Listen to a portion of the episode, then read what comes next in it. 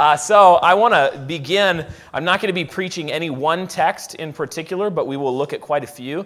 I'd like to begin just by reading from Ephesians chapter 3, verse 14. If you have a Bible, you can feel free to turn there. We'll read this and then ask for the Lord's help, and uh, we'll get to work.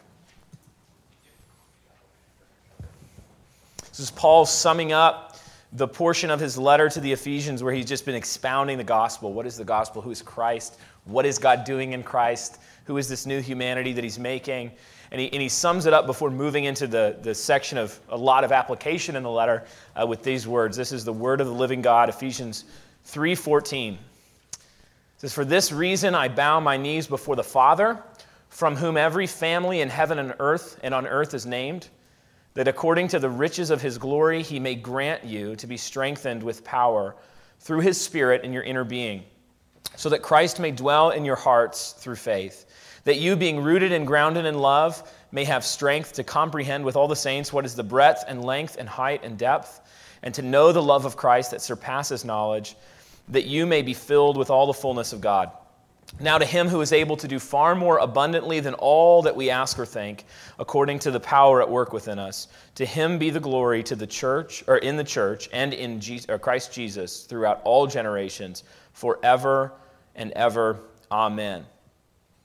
Uh, thus ends the reading of God's word. May he write it on our hearts, and let's ask for his help together. Father, we do thank you this morning that you uh, have not left us uh, to our own devices. You haven't left us to, to muddle our way through life and try to figure out these big uh, issues of uh, what we're for, uh, how to be for what we're for, how to be fathers and mothers and grandparents and, and your sons and daughters as well. We thank you for your word. And we do ask, Father, that you would give us each uh, hearts of humility to receive, that you would uh, just give us hearts that would come under your authority very humbly, that you would give us a, a hermeneutic of surrender and, and, and not suspicion with your word and that you would, by it, shape us into the image of Christ through your Spirit, uh, even, even in our time today. Pray in Jesus' name. Amen.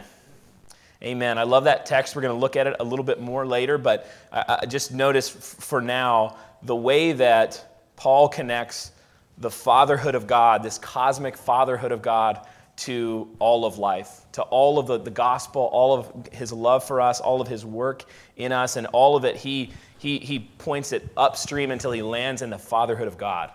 And so I want to keep that uh, over everything that we do today. All, all four of our sessions today are basically building on one another. What Jared uh, gave us this morning is a foundation. We're going to lay another stone on top of it and then move into motherhood and grandparenting.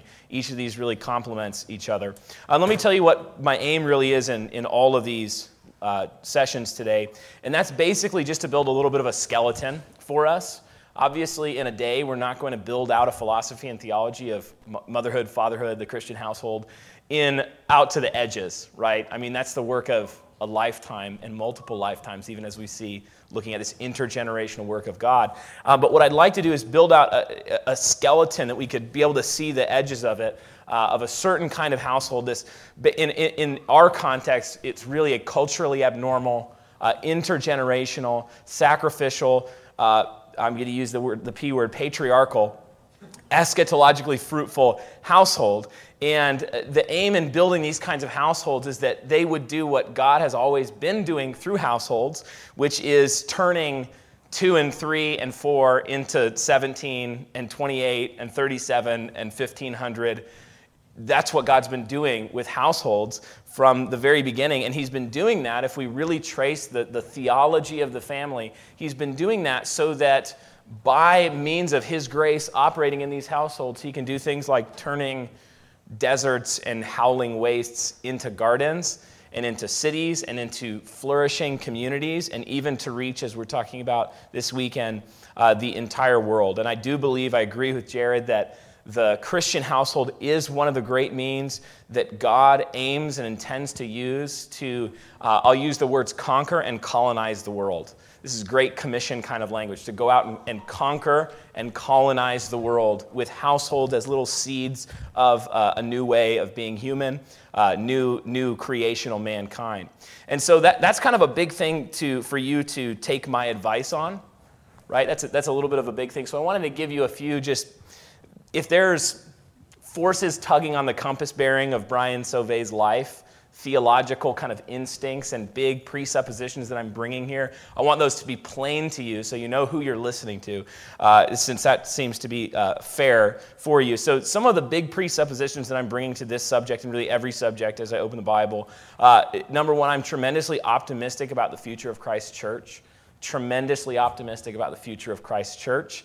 Uh, and of what God is building here through his church. This already not yet new heavens and new earth, this work that he's begun and, and, inaugurated in Christ, that he's building out. Think of the kingdom parables that the kingdom of heaven is like leaven, that a woman hid in three measures of flour until it was all leavened. It's like a seed that was planted that grew up into a tree that covered the earth.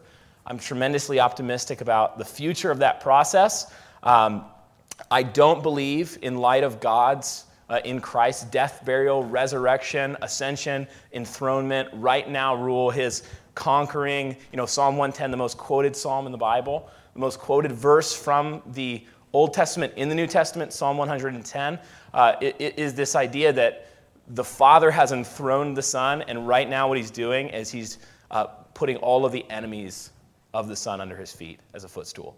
That's, that's what we're seeing right now in history, even though it takes the eyes of faith often to see it. Uh, and because of that, I'm really, really um, optimistic about the work of building fruitful Christian homes. Right? I'm very optimistic. I don't think that the work of building fruitful homes and aiming to build homes that are centers of Christian culture making is a wasted effort. Right? I don't think that our work of trying to be fathers and mothers that raise children that understand, uh, like Jared was saying, both God's law and his gospel. How does God aim for us to live by his grace with new hearts? And what kind of culture does he aim to build through that? I don't think that work is anything like polishing brass on the Titanic with the iceberg on the horizon. Right? That, that, that's kind of a popular view of Christian culture and history. That basically all we're doing here is we're really just, we want to make Christian souls now because, and not really worry much about, you know, the world and the culture of the world necessarily beyond that kind of spiritual domain because there's an iceberg on the horizon. Things are generally going downhill. I don't, I don't believe that that's true. I believe God does intend to make disciples of the nations and that he does intend to teach them to obey all Jesus commanded. Uh, my second big presupposition is that the Puritans got it largely right. So uh, I will throw it back to the 1600s, uh, if you will. The Puritan vision for life was really deeply concerned, like Jared said, with God's gospel and with God's law, with this uh, warm hearted obedience to Christ in every area of life, every single area of life. They wanted to push the, the, the, the culture of Christ into the edges and the corners of their life. I mean, these were men and women who were building households where they didn't just want to know what is the gospel. They wanted to know what are the implications of the gospel for how I should read books and how I should make food and how I should, you know, structure my week and my day. And, and I believe that they got that very much right. And uh, one historian said that the Puritans' approach to Scripture, one of the fundamental reasons they got this right, was that they approached Scripture with a hermeneutic of surrender and not skepticism. And so I believe we should do the same. We should aim to open the Bible understand it to the bottom, believe everything we find there, and obey it with all of our might uh, for our good. And then uh, lastly, I don't believe, in light of those things, that there is any such thing as neutrality in the cosmos that we live in. Uh, like the Puritans, that we should not be aiming to try and figure out which parts of our lives are spiritual and, and under the lordship of Christ and which part of our lives are, are really neutral and kind of beside the point, but that we should really be asking I'm, I'm the subject of Jesus Christ. How does his lordship affect every square inch of my life? So, those are some of the big ideas and big convictions that are really pulling on the needle of my compass as I'm saying, where, should I, where am I aiming my life and where am I going to con- try to convince you to aim your fatherhood, your motherhood, your grandparenting? Those are some of the underlying uh, convictions. And so, really coming together, a short way of putting it, uh, the goal for these lectures, this, these sermons, whatever you want to call them, is to provoke you, uh, to provoke you to want the glory of Christian fatherhood, Christian motherhood, Christian grandparenting, so that we can make the kind of households that comes alongside God's mission to make the world God's household. Uh, so I, will warn you right here up front, like these are the kind of subjects that just because of where we are in culture, some of the things that, that you end up saying if you do open the Bible, refuse to have any problem passages, believe the whole thing, and just read passages out loud in public, is that you end up saying things that may be offensive or provocative. And, and I want to say up front, I'm really, anything I say this today, I'm not just trying to be provocative for the sake of being provocative. If I talk about like public school and birth control, and you're like, whoa, I'm not trying to be provocative for the sake of being provocative, but I would ask that we would together kind of back up because, you know, it's so easy for us to get this lens of what is normal to us in the last two decades of our societal, broader societal culture, rather than backing up and saying, what would have been normal to my great, great, great, great grandparents, especially my theological great, great, great, great grandparents? What would have been normal to them? Because uh, our culture is actually kind of insane if you really look at it uh, through the lens of Scripture. So, we're going to break uh, the, the household really into three parts fatherhood, motherhood, and grandparenting. And, and I'm just going to take a, the same approach to all three, keep it very simple. And we're really just going to look at four things which e- with each of these offices, I'll call them fatherhood, motherhood, and grandparenting. Uh, for each one, we'll try to see the glory of that office, the glory of fatherhood, glory of motherhood, glory of grandparenting. Uh, we'll, we'll, we'll turn to try to understand very practically the goal of that office. What does success look like? For fatherhood? What, what does success look like? So I can just aim at it. Look, very practically, I'm doing this, and success is actually this. I need to know that if I'm going to turn from this to this. So we want to know the goal of the office. Uh, we'll look with each of them at some of the counterfeits of it or the enemies of it, some of the ways that we might think that we're uh, engaging in biblical or Christian motherhood, fatherhood, where we're actually living out a counterfeit. And then also we'll, we'll look finally with each at how the gospel relates to each of these offices because there are individual facets of the glory of the gospel that really shine in each of these. Uh, so let's start with the glory of fatherhood. And with each of these, uh, when, I, when I say glory, uh, that's, a, that's a very theological word that we can, can become meaningless. Like uh, there is there a lot of teenagers in my church say glory for lots of things, like Taco Bell, glory. Like I got a chalupa, glory. Like, you, you, you may want to find a different word. Okay, so what is glory? Like, what, is it, what does the glory of fatherhood mean? Uh, and, and, and, here's the definition I'm working with the, the glory of a thing is the weighty goodness of that thing when it's doing what it was supposed to do. The glory of a thing is the weighty goodness of it when it's doing what it was supposed to do. That's the way often that scriptures speak of glory. Obviously, all things exist ultimately for the glory of God. And so when I say the glory of fatherhood, I'm not setting up a competing glory. These are all glories aimed at the same thing. But we have passages in scripture like 1 Corinthians 11 where Paul tells us that man is the glory of God, and that woman is the glory of man. And so there's this sub glory, there's a way of talking about glory that cedars are the glory of Lebanon, Isaiah says. We might say that in Utah, the delicate arch is the glory of Utah. I don't know what the equivalent is in southern Illinois. Beef. Uh, from I look at deer hunting is the glory of southern Illinois from what I'm seeing, and I am jealous of it. Uh, the glory of, of a thing is the weighty goodness of it when it's doing what it's supposed to do. Okay, fatherhood is, masculinity is a glorious and potent thing. Masculinity is, fatherhood is a glorious and potent thing. I want you to think about uh, one of the most common occurrences in human history, and that's one man ruining everything.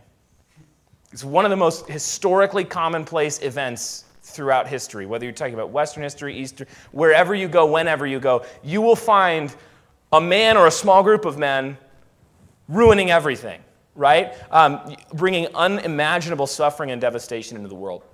Uh, by tyrannizing presence, so men who dominate and are harsh and are, use their strength not to serve the good, but use their strength to serve themselves at the cost of the good.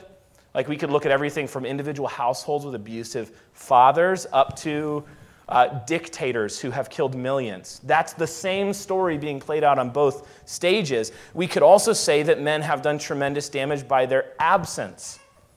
Right? Men are even potent, fatherhood is even a potent thing when it's absent, just by its sheer absence. It changes everything around. When a father abdicates from his office, it changes everything in that household. And, and it changes everything downstream to the left and the right, changes things. Evil men, indifferent men, wounded men uh, just do wield vast power in the shaping of our world, past and present. And, and that's true of men in particular, but fatherhood is really just a force multiplier of, of masculinity. It's just giving that masculinity more people to influence and really more powerful influence over those people. A father has tremendous influence over his children.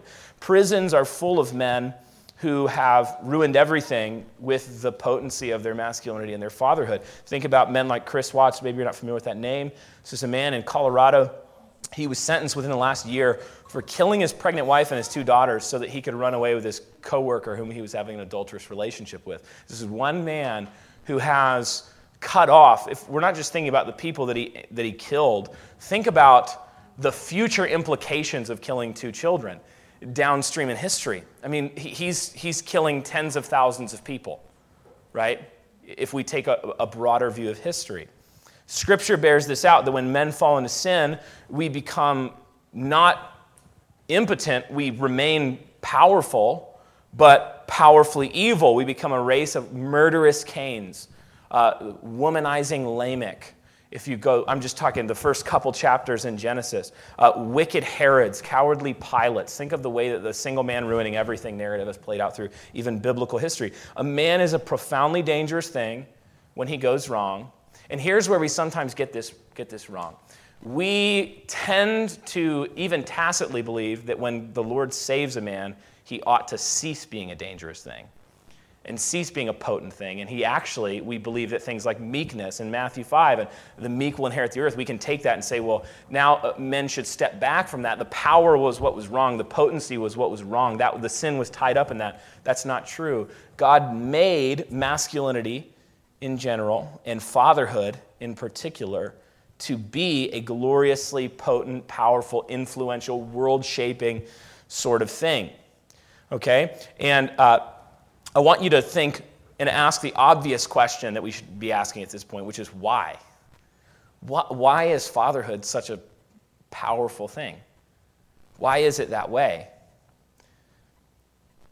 And the answer is because I think there are many answers, but the most fundamental answer is because of what fatherhood was made to be.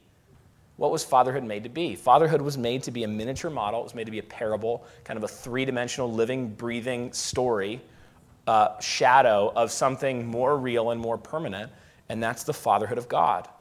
God is a father, God is not a mother. God, God is a father, he's, he's not a mother. He reveals himself like we could say that God's pronouns are he, him. If you read the Bible to make a joke that no one would have gotten 10 years ago, uh, he's a father and not a mother. As we read in, in Ephesians 3 14 and 15, he is the father, in the, the Greek word is pater, uh, and, and it says, from whom every family in heaven and earth and name. That, that word family is just another shaping of that word pater. It's patria. He's the pater from whom every patria is named in heaven and on earth. He is the father from whom every father centered household. That's, that's the implication in heaven on earth. God's potent, glorious cosmic fatherhood is what makes our earthly fatherhood, in a lowercase way, but still in a real way, a potent, glorious thing. Okay? Uh, God's fatherhood is weighty in its glory. It's the kind of weight that has gravity. Things orbit around God's fatherhood. And so it is with earthly fathers. Uh, the, the, the glory of our earthly fatherhood is just an echo of that.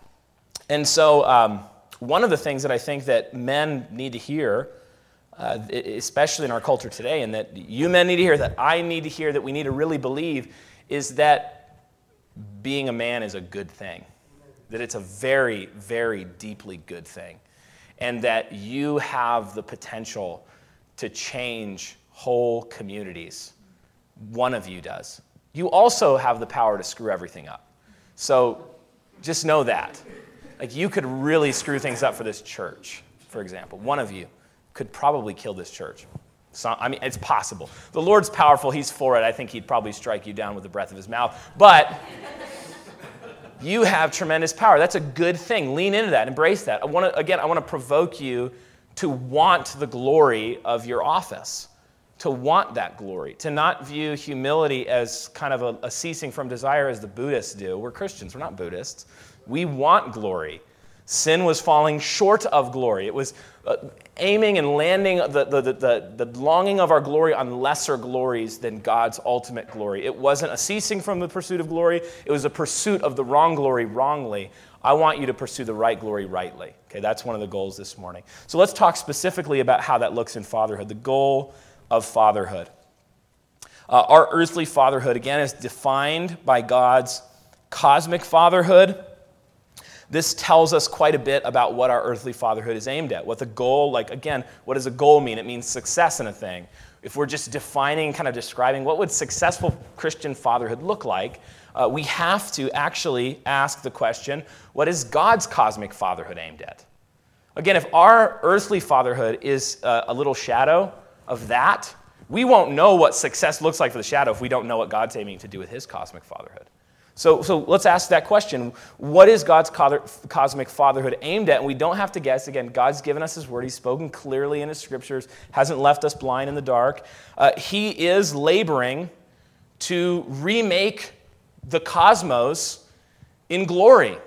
That's what He's doing. For His glory, in glory, by His Son, by His Spirit. That's what God's cosmic fatherhood is aimed at. Specifically with humanity, His image bearers, God's cosmic fatherhood, and, and image bearers is where God's cosmic fatherhood lands, right? He is the father of families, humans in a particular way that he's not for creation, though he is the father of creation in a general sense. What God is laboring to do with his cosmic fatherhood is this, Ephesians 2:10. We are his workmanship, created in Christ Jesus for good works. We could look at 2 Corinthians 3:18, one of the most important passages in the New Testament. We all with unveiled face Again, there's a veil that's been removed, talking covenantally between old and new covenant in this section of Scripture. We all, with unveiled face, beholding the glory of the Lord, the Lord Jesus, are being transformed into the same image from one degree of glory to another. This comes from the Lord who is spirit. What is God's fatherhood aimed at? It's remaking these fallen sons of Adam into the image of his perfect son. Amen. That's what he's doing with you. And he's guaranteed it. He's guaranteed it. He who began a good work in you will see it through to completion on the day of Christ Jesus. He's guaranteed it for his people. This is inevitably, inexorably where he's taking you if you're in Christ. This is the guarantee to such a degree that in Romans 8, which you've been in recently from what I hear, he could say that you've been glorified. Been glorified. That's where he's taking you is to glory. The Father is bent on bringing his sons and his children to glory. Okay, is it any wonder if that's what God's cosmic Father is aimed at? That Paul defines success for earthly fatherhood in Ephesians 6 4, the most important fatherhood verse in the, in the New Testament for, for earthly fathers, like this Fathers, do not provoke your children to anger, but bring them up in the discipline and instruction of the Lord. What is, what is God the Father aiming at? Bringing people up in the discipline and instruction of the Lord. What is our earthly fatherhood aimed at? Look, it's the same thing. It's a lowercase. He, he's, he's, he has a bigger plate than us. So he's doing it with all of his sons across all of history and time and every, ethno, every nation. Okay, we get like four, four kids, five. Hopefully, I have four now, hoping, you know, naming and claiming uh, like 10 more, hoping to beat the Duggars. I think we have time, hoping that my wife's womb holds out.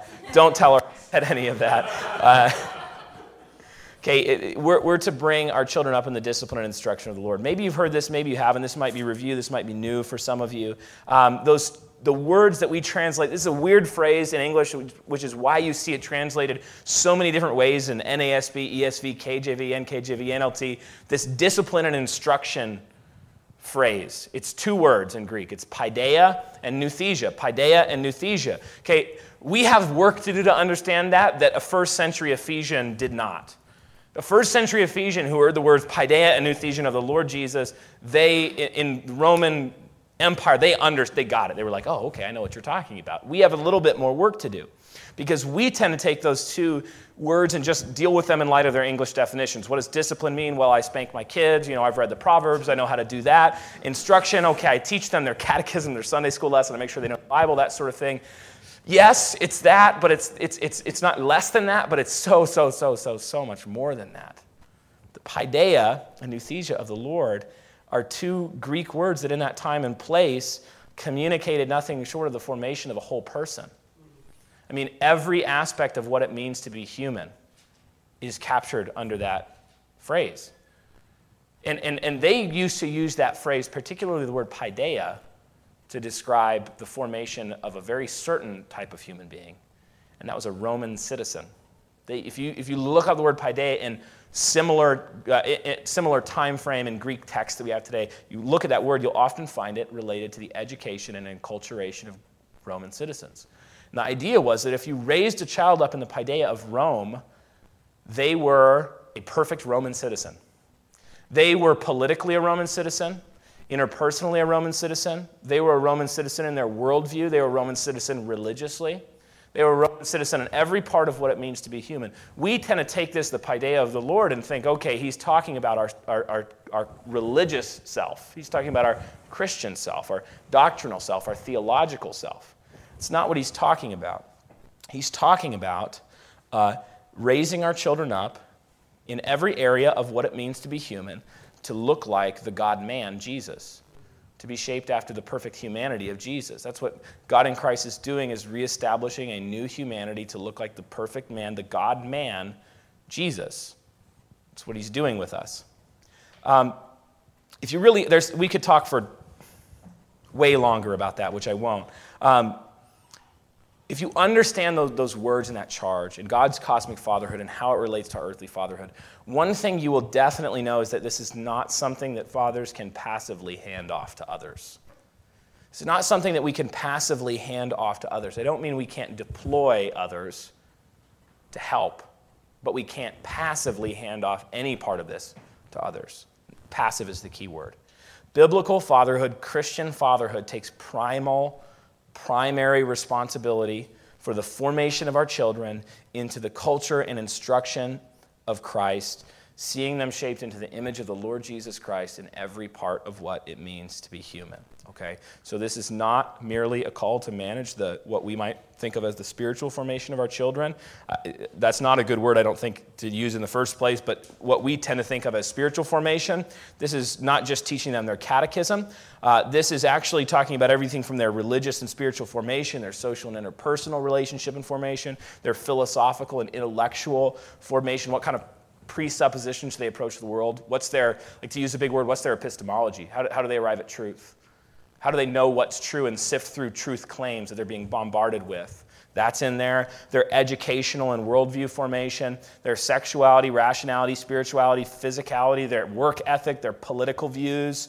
Uh, all of that is under your scope of authority as fathers. Biblical fatherhood has, is an umbrella that has all of that underneath it. And so that makes it our responsibility. And what this precludes right off the bat is, is one of the foolish practices that uh, many of us have witnessed firsthand in the last hundred years of the church, especially. It's a very, very common view in the last hundred years of the church, which is that it's adequate to send our children to Sunday school for an hour a week, um, maybe do some kind of stuff in the home, some kind of intermittent stuff at the home, and then unthinkingly letting them learn how the rest of the entire world works from government to politics to sexuality to everything else math, science, everything from some kind of non Christian teacher. Which we, I will sum it up with I'll just say government school, state school, public school, and convincing ourselves that that's enough. And so I, I really want to take a short excursion on education since I think this is at the heart of our recent father failures. I think education is kind of at the heart of our recent father failures. Um, the reality that Jesus makes very clear in Luke 6:40 is that teachers don't leave their gods at the door when they go to instruct. And that the end result of a teacher, a successful teacher, will be successful not just by teaching a subject, but by replicating themselves. Jesus says that a disciple is not above his teacher, but everyone, when he is fully trained, will be like his teacher. Jesus says that. So we kind of can tend to think about education as fathers as a kind of neutral category where non Christians and Christians are basically doing the same thing. We're learning a lot of this neutral body of knowledge about the world over here. And then, as long as we have this kind of controlling spiritual body of knowledge over here, as long as we keep that straight, where our spiritual body of knowledge is kind of in the driver's seat of this neutral body of knowledge, that we're doing okay. But the problem with that is that there is no such thing as a neutral body of knowledge. That's a myth, it doesn't exist. It doesn't exist. It's like trying to, you know, find a. Uh, a flying unicorn out in the, the wildlands of southern Illinois. It just it doesn't exist. It's not a real thing.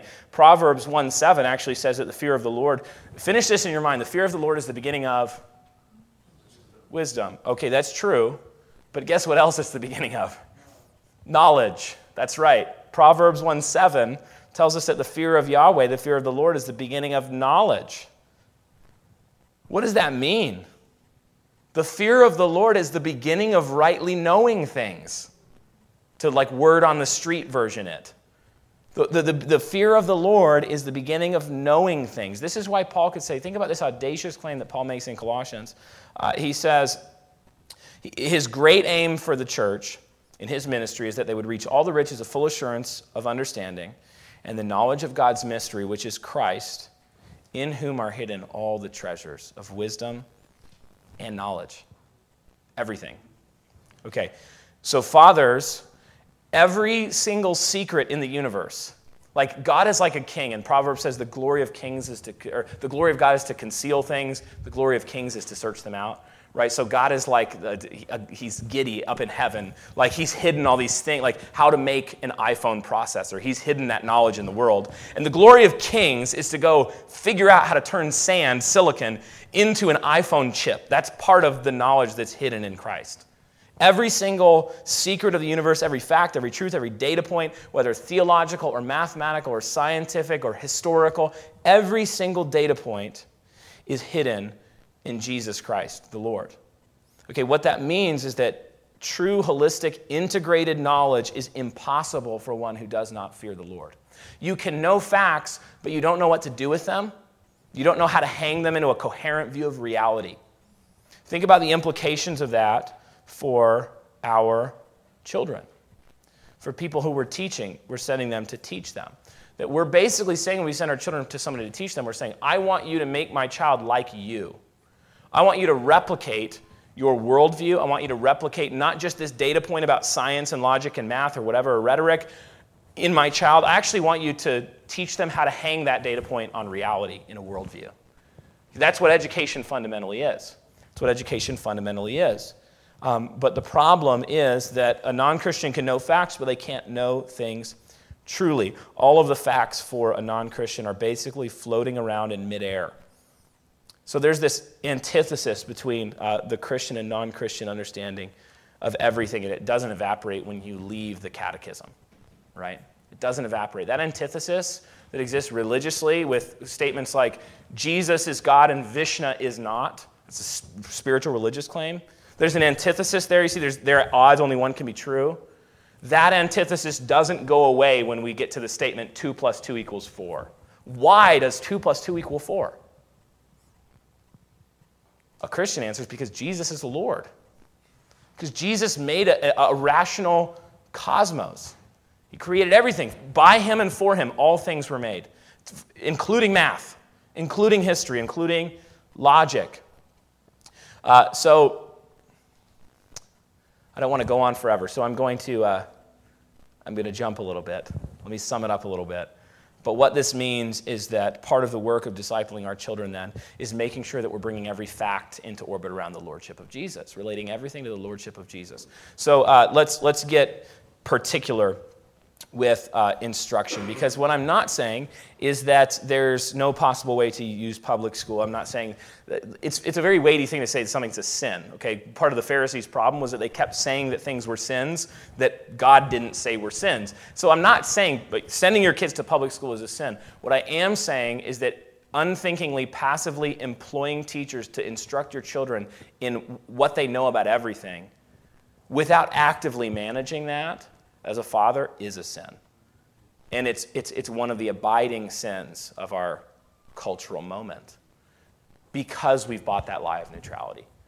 because we've bought that lie of neutrality, we think that we can employ just anybody to teach the neutral body so long as we control the spiritual body. That's not true. It's more of an integrated whole where at the center is Jesus, the, the Lord Jesus, the fatherhood of God, and all of the facts orbit around him. And so, whatever method of education you choose, make sure that you're choosing that method of education with uh, serious, serious thought, serious care, taking great care in who you're employing to educate your children.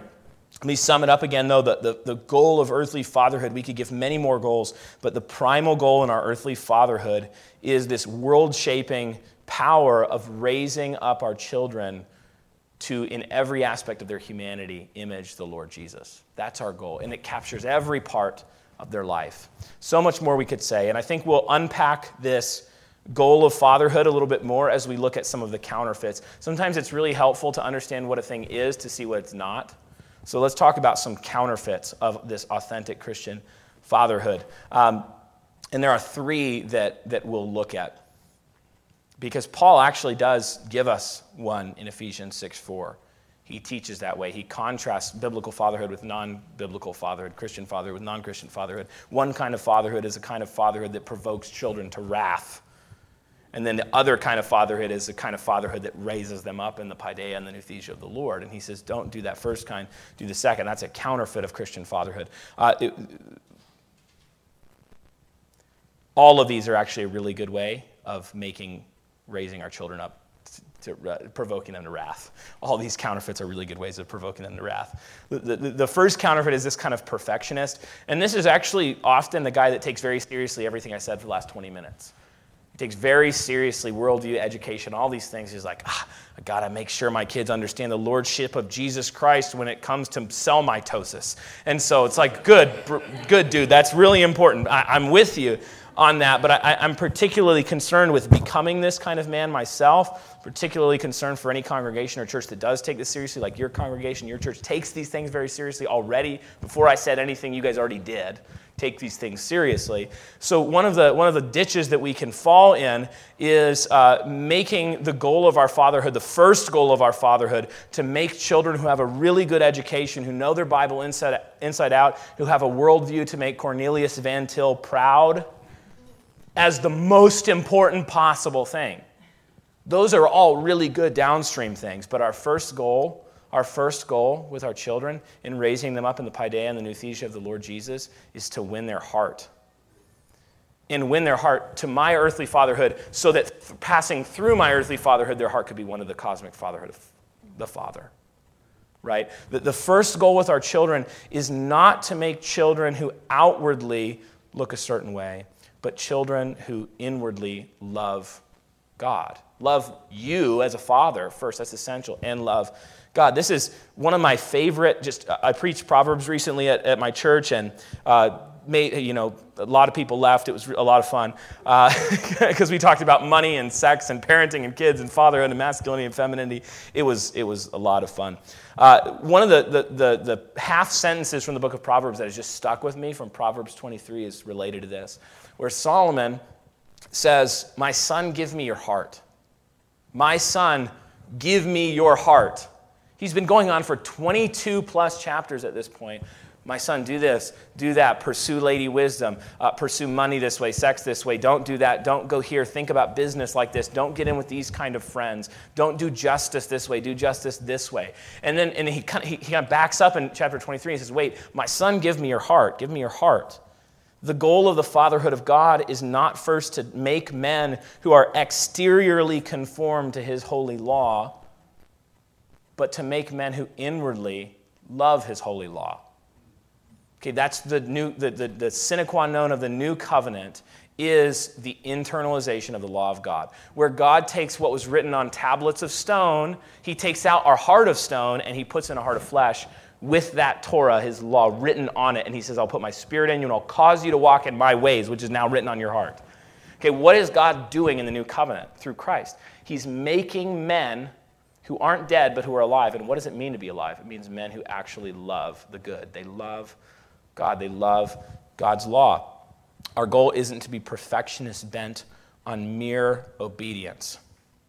Our goal is to make children who love God.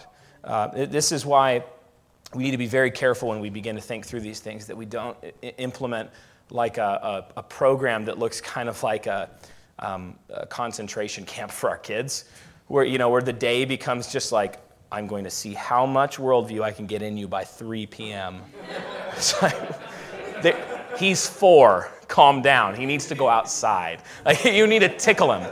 That's, make sure that you tickle your kids too, you know. Maybe not if they're 17, but if you have a four year old, include tickling, okay? Include tickling and candy and win their hearts. Fathers, you have, they want, they want to love you. They want to be children whose hearts you have won. That was a weird sentence. They want that. They do. Even naughty kids, what they're doing a lot of times, naughty kids are pushing against the boundaries to see if you love them. Oh, if I hit this hard enough, will someone come get me and take me home and, and give me a spanking and a nap? because they love me. This is why the, the, the, fatherhood of God is connected to two things over and over in the New Testament and the Old it's discipline and love.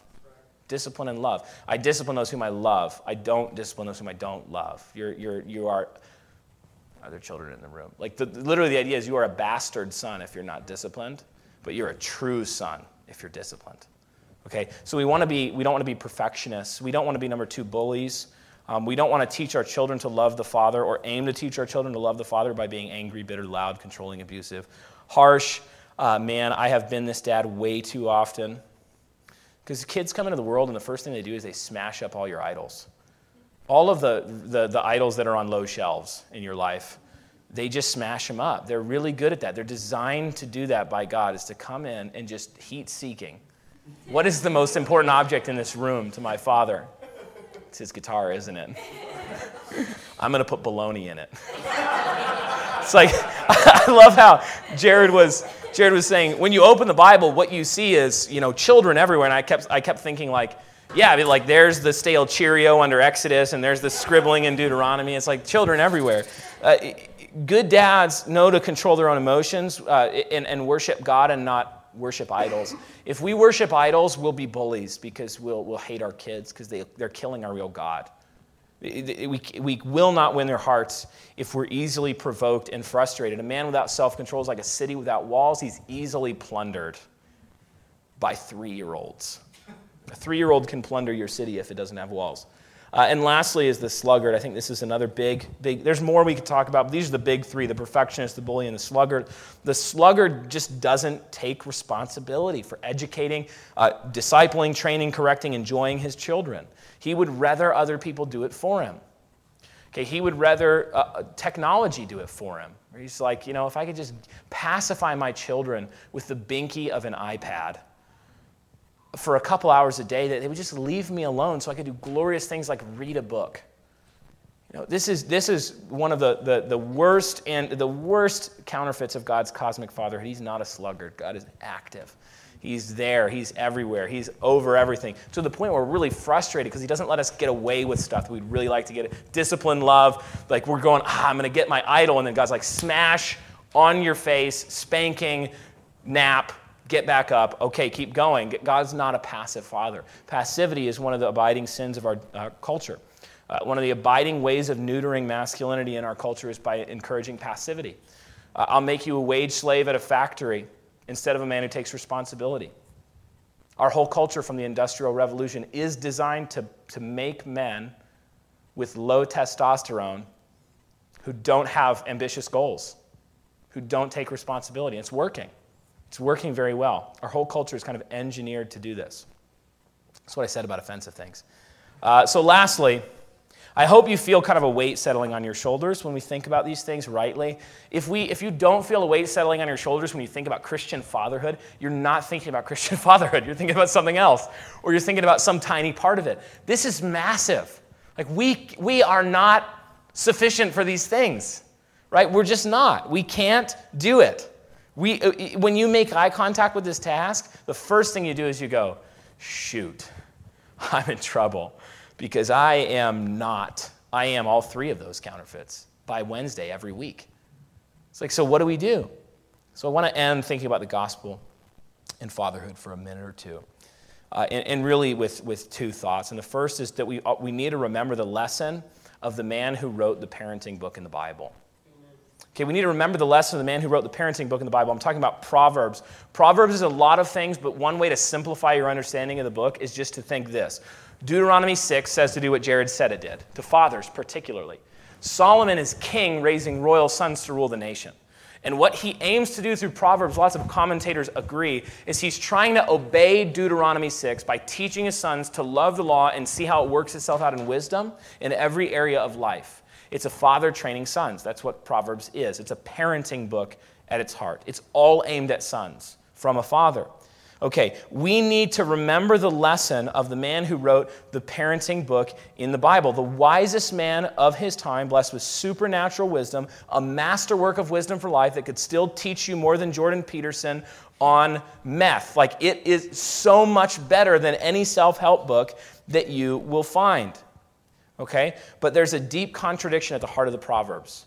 And it's a contradiction between the words and the works of Solomon. Because his words were very wise, but his works were a dumpster fire. He was an absolute fool. He was a bigger fool than any of us will probably ever hope to achieve in our lifetime. Okay, this is a man who wrote a book that's largely dedicated to avoiding bad sex and pursuing good sex in married, married good sex. Don't do bad sex. Don't go down the prostitute's house. That's bad sex, son. Don't go there. That guy, with the same hands he wrote the book, took hold of a thousand sexual partners. A thousand. Okay, I mean, he's making these game guys on Twitter that are in the red pill masculinity movement look like children. A thousand sexual partners. Uh, this is a man who wrote about how to uh, basically deal with money, and he systematically violated all of God's laws for kings with respect to money. God said, Don't store up horses and gold and all this stuff. And Solomon said, You know what I'm going to do? I'm going to store up horse, horses and gold and all that stuff. 777 or 666 talents a year. The guy who wrote the book on raising boys to be godly men happens to be the father of Rehoboam. I don't know if you've read about Rehoboam. Not a good kid.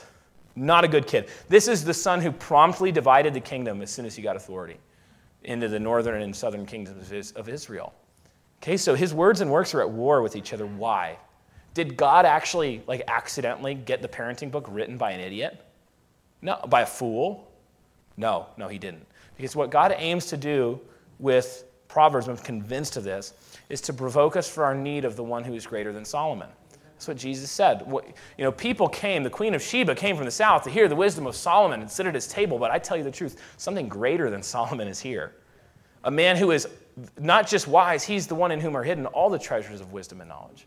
He's not just the man who's wise, but guess what? He actually lives out his wisdom perfectly in his life. Jesus is wisdom incarnate. He's the Logos, the Word of God, the wisdom of God, the law of God in a human life incarnate.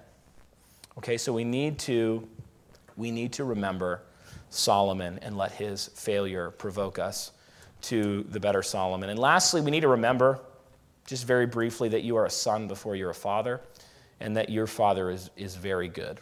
Okay, remember the prodigal son. The son squanders his inheritance, leaves, and he, he goes to come back to his father, his good father. And it's not even like any spiritual reason that leads him to want to go back. He's just hungry. He's like, I'll just go be a slave of my dad. And he comes back to his dad, and you, you, you know the picture. This, this, this stately man running and, and kissing his son and putting a ring on his finger and killing the fatted calf. That God's not, like, if you're a bad father, God's not waiting for you to pay back all the squandered years. He's not going, oh, you know what, you did really good this week. You, you did your, your family worship this week, but don't you remember in 2007, that week, that you really screwed up? You haven't quite paid that back yet. No, that's not, that's not our Father. Our Father is a good Father who actually sent his Son, the perfect older brother, by the way, not the one pouting outside the party, the perfect older brother. He sent him to die to ransom you. That's the kind of father that we have. So you're a son before you're a father. Don't try to be a father without being a son. Don't try to be a good father without being a son of the Father, without looking to Him daily, drawing a straight line in your mind and your heart between God's cosmic fatherhood and every aspect of your earthly fatherhood. Uh, God's not a miser.